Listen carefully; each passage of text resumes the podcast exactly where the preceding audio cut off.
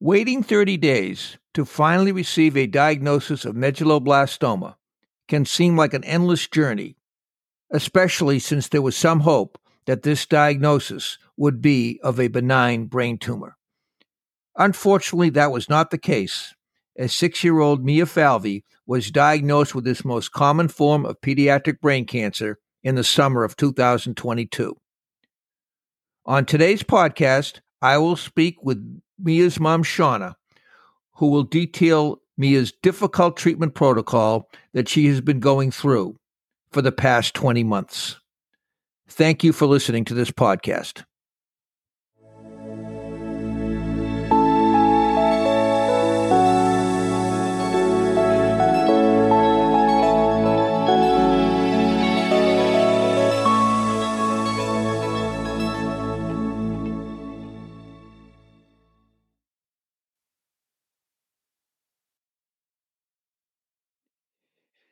Six year old Mia Falvey had been experiencing intermittent vomiting, which had lasted about a year, and she was seen by five different doctors before her vomiting became only one of the issues that was troubling to her in the summer of 2022. On today's podcast, I will speak with Mia's mom about the last couple of years, as it is now my pleasure to introduce Shauna Falvey to my audience and welcome her to my podcast. Thank, thank you very much. Yeah, it's great to have you here. And thank you for all of the time that you devote to pediatric cancer awareness. I really appreciate that. Well, it's it's uh, you know my pleasure to do it.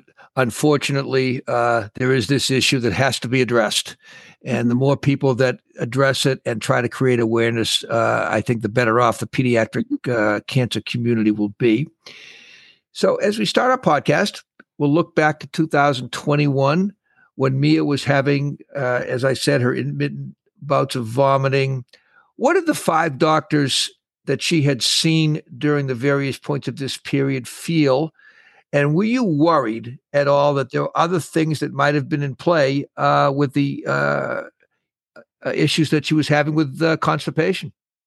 Yes. So um, all of the doctors concluded that they thought she was constipated, um, so that she was backed up and then having to let it out through vomiting. Um, but uh, she ended up losing a lot of weight as well, and she wasn't really um, interested in food. Um, and I had to really beg her to drink things. Um, so that was alarming to me as well. Well, well this is really, uh, as you mentioned, that we're we're really talking now about the summer of 2022. Mm-hmm. Uh, Mia uh, was at her favorite summer camp. She came home early on a number of occasions because of tiredness. As you said, she wasn't interested in too much in eating. She had lost weight, and she'd even fall asleep when having her friends over to play. Mm-hmm. Then the devastating headaches began, so much so that an MRI was scheduled for her on a Saturday didn't even take place until Tuesday because an anesthesiologist was not available. By that time, uh, Mia was waking up with these headaches. What were you told by the on call pediatrician after the results uh, of her MI uh, of her MRI were reviewed? Well, so I just want to say, um, we actually her headaches were really bad, like that Friday. So that Saturday morning, I took her to the ER, and they did not have an anesthesiologist on. So then that's when we had to get one actually scheduled to make sure that someone was on. And that's when we got it on Tuesday. Um, so I think uh, what happened w- was the um, that uh, the MRI that they did the MRI, and it wasn't too much uh, after that that you actually received the the, uh, the the news that you certainly didn't want to hear. Yes. So after you know getting an IV for a six year old was very difficult. um, so after we did that, we waited hours. And at this point, she had to um, fast, obviously, because she had to go under.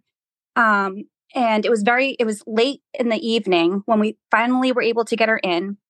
And that's when an on call pediatrician at her pediatrician's office called to tell us that they had found the, the tumor in the posterior fossa and that they were going to keep her under for a longer period of time just to scan the full brain and the full spine.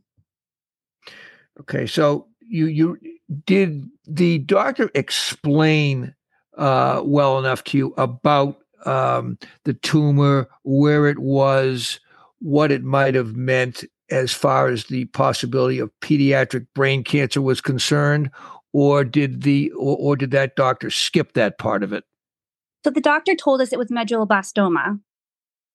Um, but as soon as the surgeon came from home, um, he came right to the hospital. He didn't want to call it medulloblastoma right away because um, he hadn't even been into the brain yet to see it or biopsy it. So, well, yeah, he didn't want to actually call it a specific type of cancer yet, the actual neurosurgeon. Well, it, it, took quite a while, as we'll discuss, to actually get the diagnosis uh, of medulla, uh, medulloblastoma uh, official. Did you feel any relief at all when the doctor told you they were going to keep her under and give Mia a full brain and full spine exam?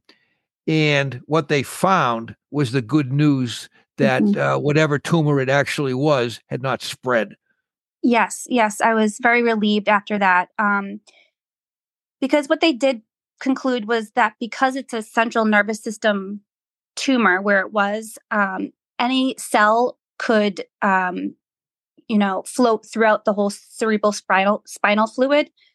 So that's why it was important to really test the whole brain and spine. So I was very thankful that it was only in that one location.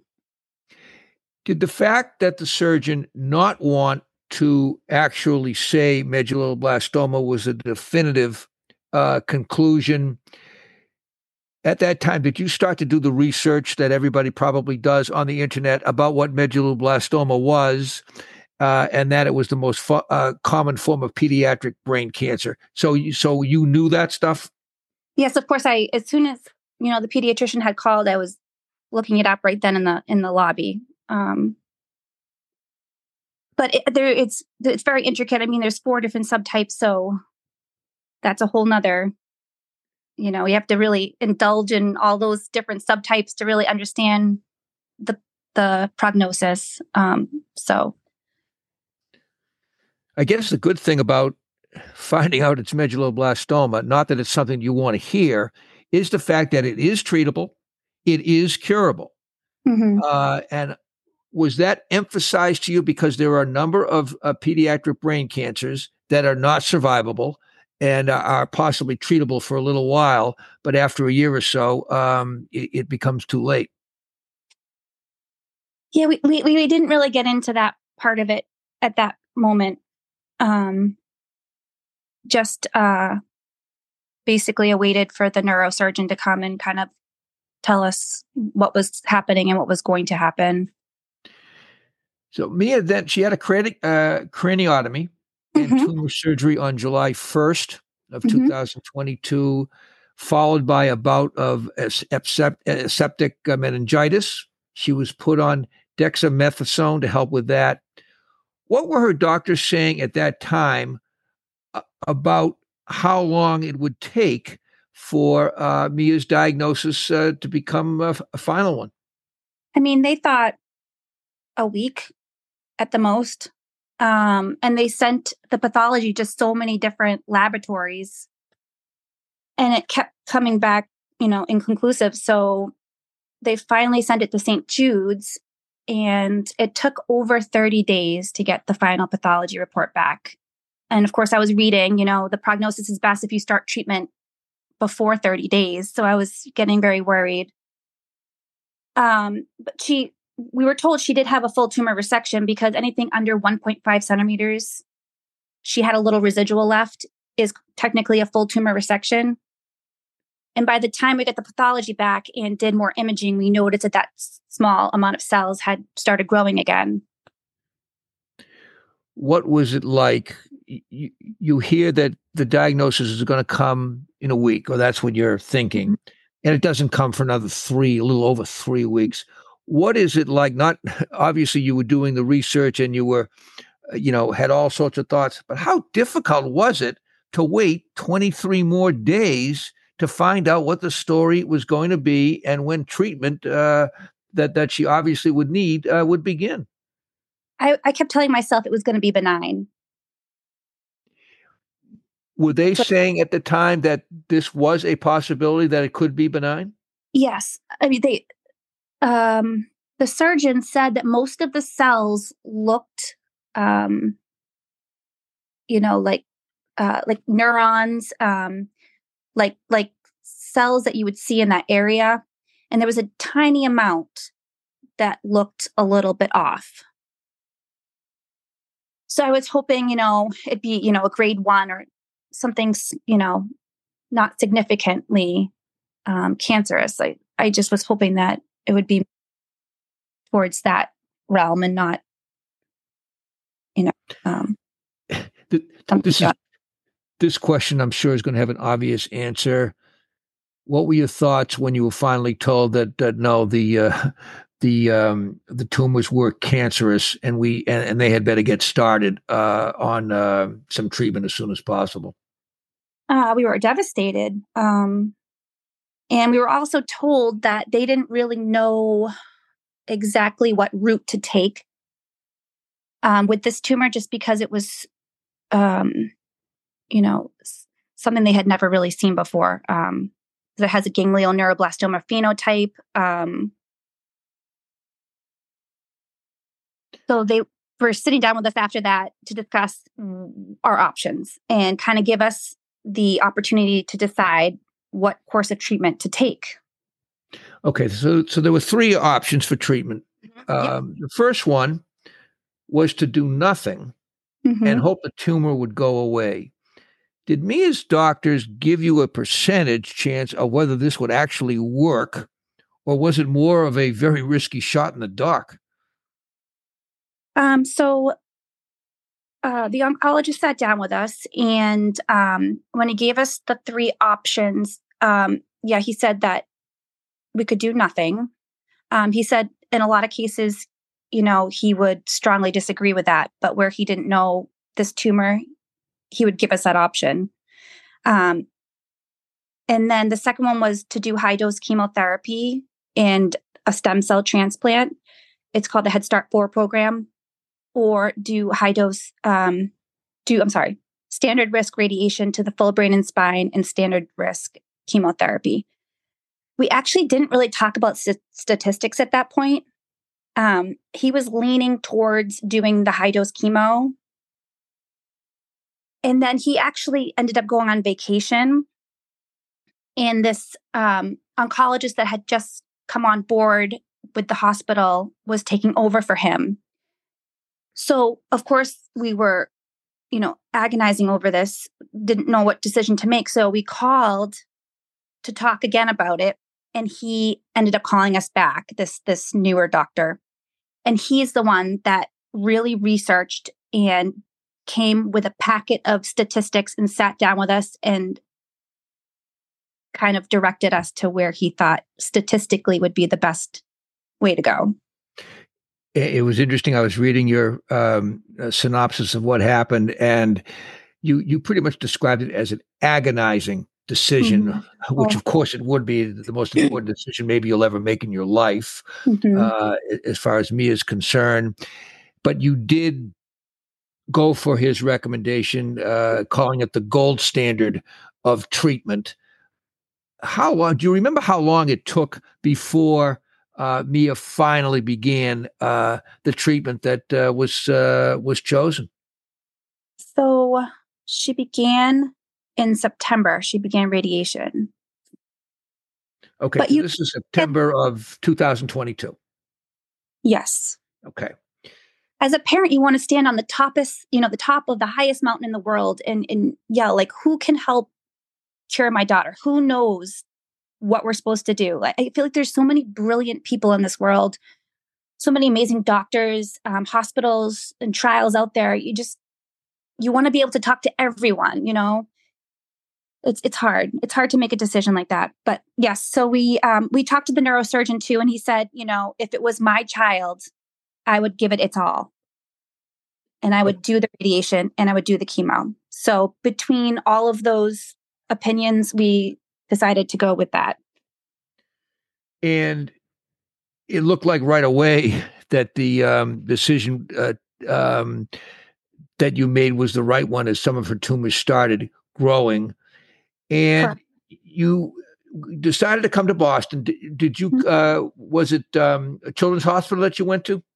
Yes. So we were thankful too that our hospital here decided to do um, a G tube in a central port that really prepared her for treatment. I was very appreciative of that. Um, and the only hospital near us is Mass General that has proton therapy for radiation. So that is why we went to Mass General. Okay, so you went to Mass General, and of course, before that, you had had an MRI, mm-hmm. or um, uh, Mia had had an MRI, a lumbar puncture, which showed mm-hmm. uh, the, the, the increase, as I mentioned before, in the in the tumor growth. She had a PET scan. Mm-hmm. You mentioned the surgery for a G tube placement and central port placement these procedures were done in your hospital in Connecticut before you came to Boston. Is that correct? Correct. Yes. And, and what hospital was that? Connecticut Children's. Okay. So certainly a very good uh, and and well uh, well known children's hospital. Yes. So she she gets set to come to Boston. And um, that's where the thirty rounds, I believe, of the full brain and spine protocol uh, began, which is the radiation protocol, along with taking uh, vincristine and memantine as medication. Mm-hmm. Were her doctors at Mass General satisfied with how this treatment was working? And did you have a level of confidence that things were going well as you return home to begin uh, Mia's chemotherapy regimen? I did.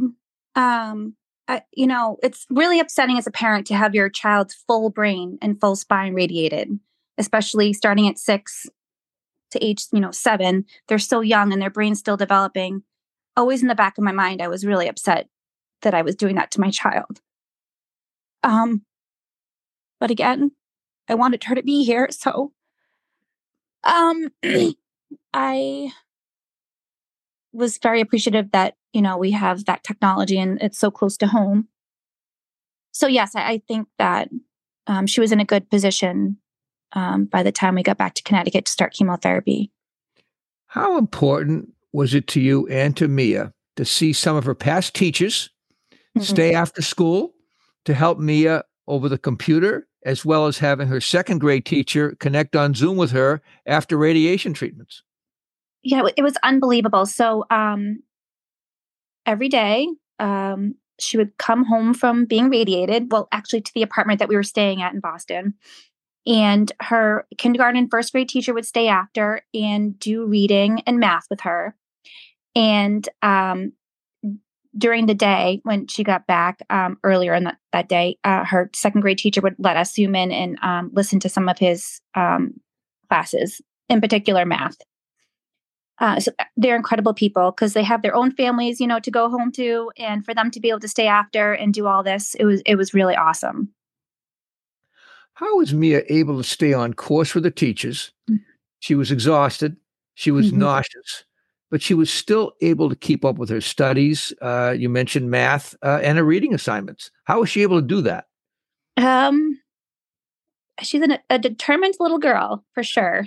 Um, uh, the place that we stayed at was pretty much right across the hospital. It was very convenient and um, it was it was comfortable. And uh, I felt like she was able to sit like a normal kitchen table or a couch and and kind of relax while she worked on her studies. Now I'm going to st- uh, start uh, going over um, Mia's chemotherapy journey, and you can certainly uh, correct me if I'm making any mistakes because there was a lot going on. Mm-hmm. It was it was a very far from smooth uh, uh, journey, as we're about to find out. You worried about hearing loss. She mm-hmm. had fevers. She had an infection on her G tube. She was neutropenic on occasion. She had a neuropsych exam that took eight hours in total. She had audiology exams. And by the time that cycle four had began out of what was supposed to be nine cycles, they found radiation necrosis, which is the dying of cells, and Avastin infusions began. Can can you remember how long a period of time did this take place? And despite all the difficulties, were her doctors still on point with the treatment? Uh, or were there any unexpected signs uh, in, in the first, uh, uh say, four cycles uh, that had popped up? Um, I think that we expected to have like in more inpatient stays than planned, uh, just because um, you know your counts get so low with the toxic drugs that they give you. Um, but um, when the necrosis was found, um, we were pretty upset um, knowing that the treatment that we had decided upon uh, was now causing the issues. Um, also, this this treatment's been used for decades now. There hasn't really been any change to it. Um, so we were really upset by by that. Did the doctor, who eventually was the one that convinced you to use this ter- um, uh, this treatment, this was the third of the, of the three options. Did did this doctor mention to you about the any possible side effects that actually occurred, or did he prepare you to he or she prepare you to expect things such as this uh, to um, uh, to come uh, and uh, be be issues during uh, you know during the treatment. Yes, um, you, you you sit in a meeting with the radiation oncologist, and they you know run through the list of potential side effects. Um, but where she was having standard risk radiation, I was hopeful that the potential side effects were going to be small. Um, and when they first told us that she had radiation necrosis, I was thinking, well, you know, you're radiating, radiating, radiating a brain. I'm sure a lot of the patients end up with this.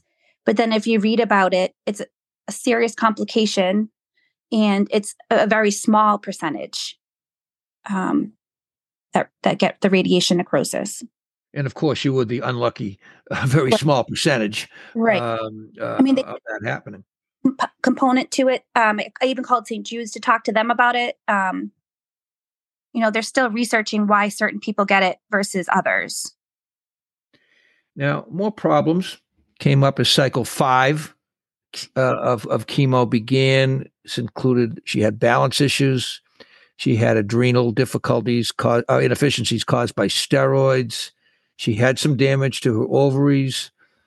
And then there was a possible development of diabetes, early puberty was being uh, would have been watched at, at some point, along with the onset of incontinence due to the use of Avastin, which could have been causing kidney damage. Can you talk about these issues and with these possible issues that were not discussed um, uh, initially and were, again, extra ones that came up, even though it was a standard risk radiation? Um, so the Avastin was recommended by her uh, radiation oncologist, and um, it's supposed to really help with the the radiation necrosis, and it initially did um, until we started cycle five of chemotherapy.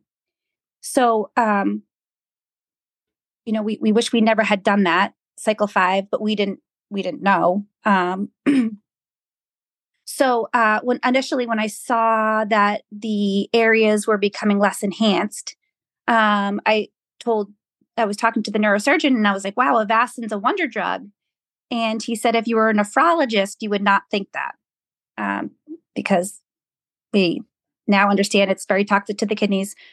Um, but we don't. So she became incontinent. We don't really know what specifically has caused that. Um, she has gone through many um, urology tests. Um, and actually, today we're beginning pelvic floor physical therapy to hopefully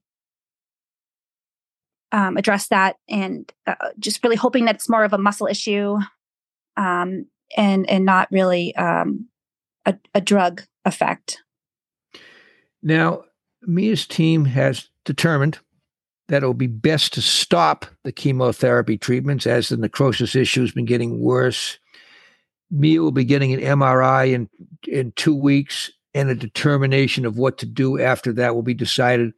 Have any ideas come up about that eventual decision, um, or you're just going to completely wait and see? So that's the thing. There's really only right now three um, ways to treat necrosis. Um, one is Avastin, obviously, that we've tried many times. Um, two is high dose steroids, which we tried. Um, um, another like a side, a little side trial that they're doing is that high dose pentoxifylline with vitamin E, which we tried, and then hyperbaric oxygen therapy, which I love because it's not toxic. Um, and we did try 40 sessions of the hyperbaric oxygen therapy.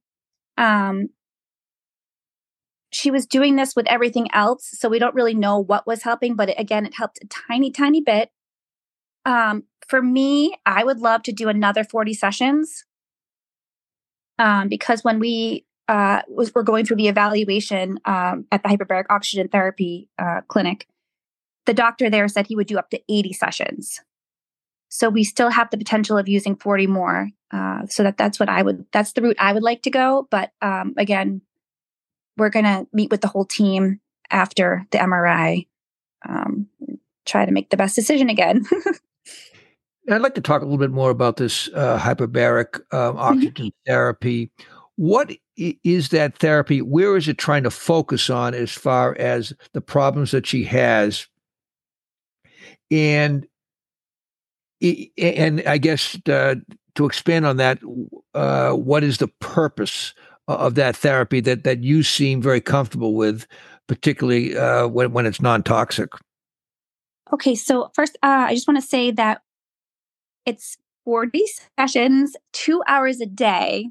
Um, you basically have this helmet over your head with a neck, um, like a collar, uh, and you're sitting in.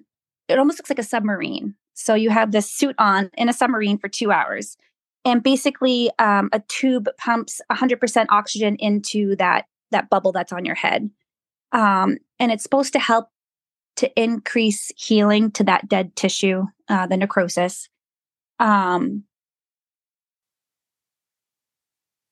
again without using drugs so um, and, and you say that there was a little bit of an improvement Mm-hmm. Uh, with the first 40. And of course, the hope will be that there's more improvement if they go in uh, to the next 40. But that two hours a day, so you're talking about a very grueling, uh, you know, time that you have to spend under the um, under the helmet. I don't know if it's uncomfortable or not. Hopefully not for Mia, but still, it's it, it's quite a process.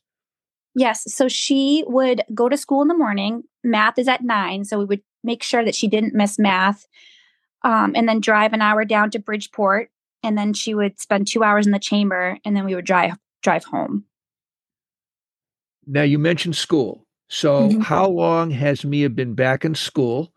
Uh, and how is that going for her uh, on a daily basis or as often as she's able to go? School is incredible. Um, the nurses are amazing. The staff, um, the teachers, everyone is just so supportive. Um, since the last MRI, they said we are going to give her a break and just be a child. Let her go to school as much as she wants. Um, and I think that really, you know, has helped her. Um, she truly loves being there. Well, I, I think it's certainly, you know, she's with her friends. She's with an environment that is certainly very inviting, I'm sure, for her. And compared to what she has been going through, uh, it's it's great to hear that she's able to go to school and able to get a good experience during it. Now, Mia's also been having trouble eating her food normally on occasion. Uh, you had mentioned that. What are her options uh, if this continues?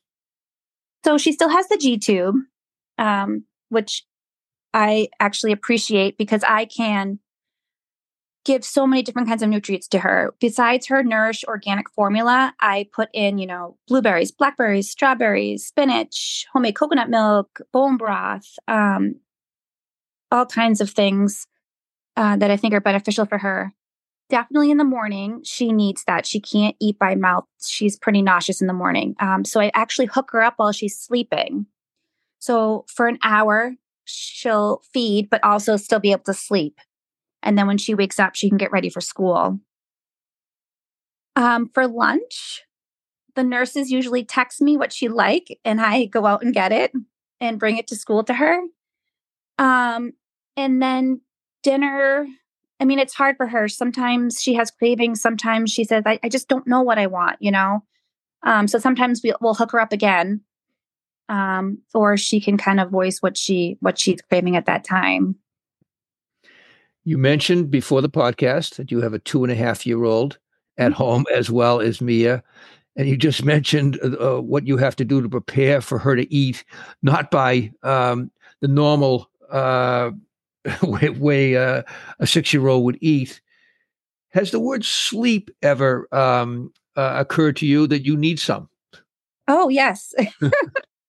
um, so my daughter doesn't sleep either because, again, so now um, um, the, the, the school nurse had noticed that her hearing was was uh, decreasing. Um, so uh, we ha- went to the audiologist and discovered she has significant hearing loss uh, to the left ear. Um, so the ENT wanted to try to do uh, one round of high dose steroids um, to try to bring back, if we can, a little bit of the hearing. Um, so anytime she's on steroids, it's very difficult for her to sleep. Um, she becomes very anxious at night. Uh, so she's and I I sleep with her ever since she was diagnosed. She wants me to sleep with her, so I do. Um, so it's definitely definitely the nights can become um, difficult sleep wise. Um, but yes. well, uh, that that's more than understandable. Mm-hmm. You've also mentioned that um, Mia suffers from, uh, hopefully, I'm pronouncing this right, papilledema, which is mm-hmm. an optic nerve issue. Can you talk about her many trips that she's had to take uh, to an ophthalmologist for that? Yes. So the neurosurgeon, as soon as she came out of surgery, um, noticed that her eye was wandering towards the middle. Um, so he wanted her to follow up right away with the ophthalmologist. And um, since then, we had been following up with her. She's incredible. Um, and she wanted us to come frequently just to keep checking the pressure um, and any kind of swelling in the brain um, and on the optic nerve. It has completely gone away now um, but we'll be still following up just to just to be sure. Um, Speaking of following up, now you mentioned the um, uh, hearing loss that she's had in her left ear. Is there a possibility? Have have they mentioned to you that this type of thing could actually expand to her right uh, right ear, or for now, can we just talk about the left ear? Yeah. So I mean, really, there's the side effects of that one is in particular from chemotherapy, but they say the side effects of radiation and chemotherapy can occur years and years and years later, um, which is, is is really overwhelming. Um, we did try sodium thiosulfate, which just became FDA approved, and that's supposed to um, uh, prevent the cisplatin, in particular, the chemotherapy drug that kind of sits in the cochlear and um, causes that hearing loss. Um, so because it's been some time since we had chemotherapy, I was really hoping that it was a miracle drug for her, uh, seeing that she didn't have any issues hearing wise um, through her audiology exams. But last week when we went and they found that significant hearing loss, um, it was very discouraging. Uh, but so, yes, it could occur in the right ear as well, even years later.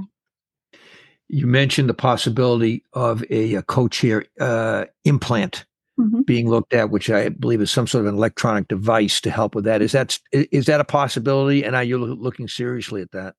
Yes. So um, if the high dose steroids hasn't brought any of the hearing loss back, um, she would need a cochlear implant. Uh, but we'll find out on Tuesday.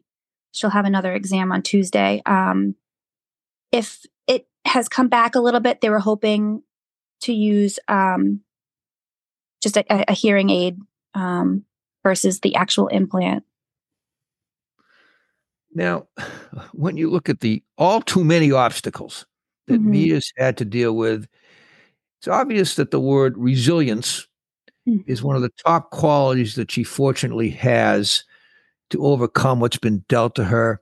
Can you talk about Mia and what is her persona that make, makes her such a remarkable young girl?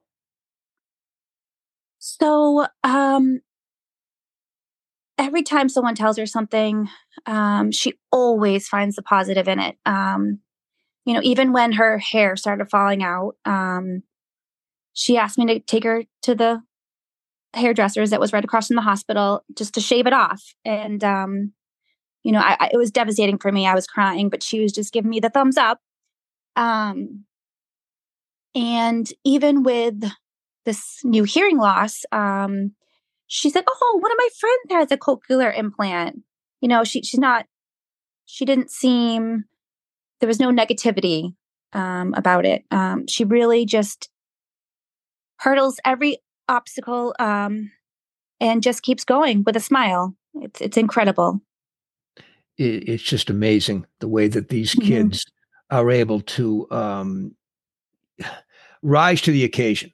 Mm-hmm. Uh, they really are, and and they are tougher and and uh, stronger than any of us are. I, I would I would uh, I, I, would venture to say that that that's a pretty um, uh, realistic comment because I've had the pleasure, the honor, really, of, of being able to um, visit kids at Children's Hospital in Boston a number of years ago on the oncology floor, and unanimously all the parents that I talk to and the doctors say these kids are the ones that keep their parents going. Would that be uh, the, the, the case in, in your experience? Most definitely, yes. She always finds the positivity. You know, if she has an MRI at a certain time, she's like, "Oh, well, at least I can still go to Ava's house," or you know, um, it's just incredible. Now, you mentioned that you've had great support from the school, mm-hmm. um, and I'd like to know about the support that you've had from your community, friends, family members, as they try to take each step that you need to as you try to move forward, and how uh, helpful has this hopeful support been for you? Um, there's been a lot of organizations along the way um, that have really helped us, you know, to find housing in Boston, um, to help us financially. Um, but yes, our family has been unbelievable. I don't know how families do it that don't have families to support them. Um, you know, I when Mia was diagnosed, my son was under one, um, so it was very difficult for me to be away from him. I was still nursing at the time, and um, not being able to put him to sleep or. Um, but our, my husband has three sisters and an incredible mother. Um, brother in laws, and they would take turns to come stay at the house, um, constantly visit. Um, my mother, coming from Massachusetts, very frequently to help. Um, our community had a parade for Mia before she went to chemotherapy. I'm sorry, before she went to radiation in Boston. Um, families still drop by with pasta and meatballs, lasagna. Um, they had a fundraiser for us to help financially. Um, I, I, feel very blessed in that way that we are surrounded by wonderful people because uh, I really don't know how some people do it. I, I see it. I, you know, I'm part of these groups, parent groups, and there are people, single moms, that have to do this alone. And I just, I could never imagine. Such a difficult situation. Have you cooked? Have you cooked uh, a lot fewer dinners than you used to cook? Yes, yes, yes. Neighbors, a lot of like the you know, there's Italian mothers that help out. They, I, I think, I think it, it, it, they find joy in it. You know that they can help out in that way. It's it's so great to see the way a community and people just really step up to the plate, and this happens, mm-hmm. thankfully, almost yeah. in, in most most occasions when there's a uh, situation going on like that. And certainly I'm happy to hear that you're definitely a part of that. How has this situation changed you? Hmm. Or at least change your perspective of life? So, um, you know, as a mother, it's it's very very difficult to not be able to take this all away. Um, uh, I never thought that this would ever happen in my life and um, something that I would be going through. Um, but as we talked about, I just I keep having to follow Mia's lead and um, stay positive and keep on going, just like she is. Well, you, you're certainly doing uh, a great job at that, and and and uh, as is Mia, by the way. In case you had, lost any confidence in that, you don't need to. Uh, she, she's obviously doing great. What are her next steps after? You know, I know that the uh, MRI um, will be coming up in a few weeks, and do the doctors remain confident that although there have been obstacles, there probably will be more obstacles, but the right path is there for her, and that uh, you're in the right place with with the doctors uh, and uh, the care that they're giving her. Yeah, I I think I, I mean, as disease goes, I I I believe that it's been taken care of. Um, as do they. Uh, it's just this radiation necrosis is something that we just need to get a handle of uh, because the potential, you know, side effects of those lesions can definitely have detrimental effects. Um, so it's really just trying to decrease those. Um, the neurosurgeon can't do surgery because of the locations. Um, so it's just finding that right treatment to take them away. Where can people get in touch with you if they'd like to learn a little bit more about Mia? Uh, when when when people listen to these podcasts, uh, there are times that they would like to actually contact the person themselves because they've been through it or they know someone. And uh, so, if you can give us that information. Yes. And Mark, I, I've actually contacted some people on your podcasts, so I appreciate that. Um, so I have they been helpful? Have they been helpful to you? I hope. Yes. Yes. Very much so. Thank you. That's great. That is great to hear. That is great to hear. Thank you. Um, so I think my email would probably be best. It's okay.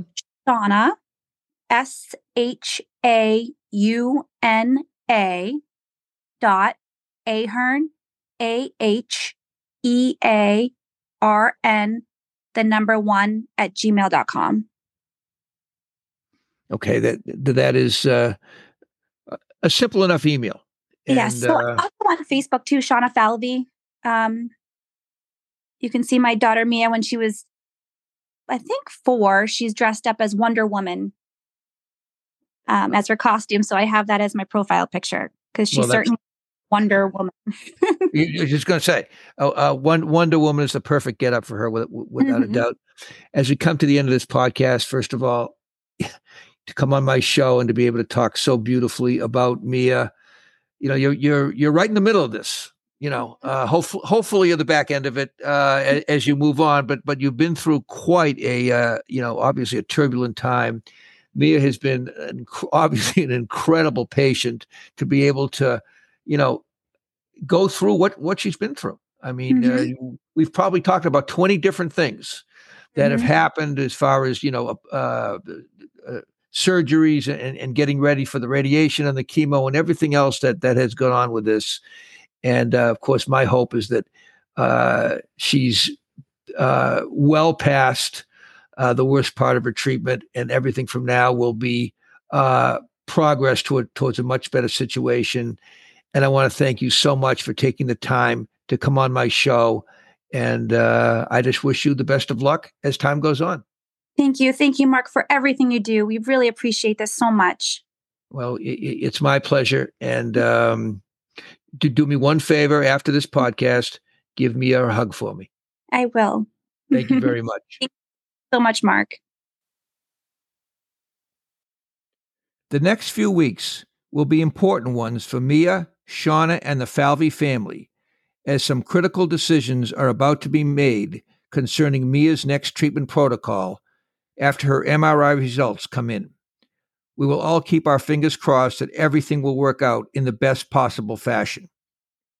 This is Mark Levine, and please tune in on Thursday when I will speak with Nova Scotia residents Shauna and Brian Smith, who will talk about their son Oliver who was diagnosed with Ewing sarcoma as a 10 year old in 2017 and unfortunately passed away in late June of 2019 just one day after his 12th birthday. Shauna and Brian will also discuss their wonderful nonprofit, the Ollie Bots Project, which they started in 2019 in honor of Oliver.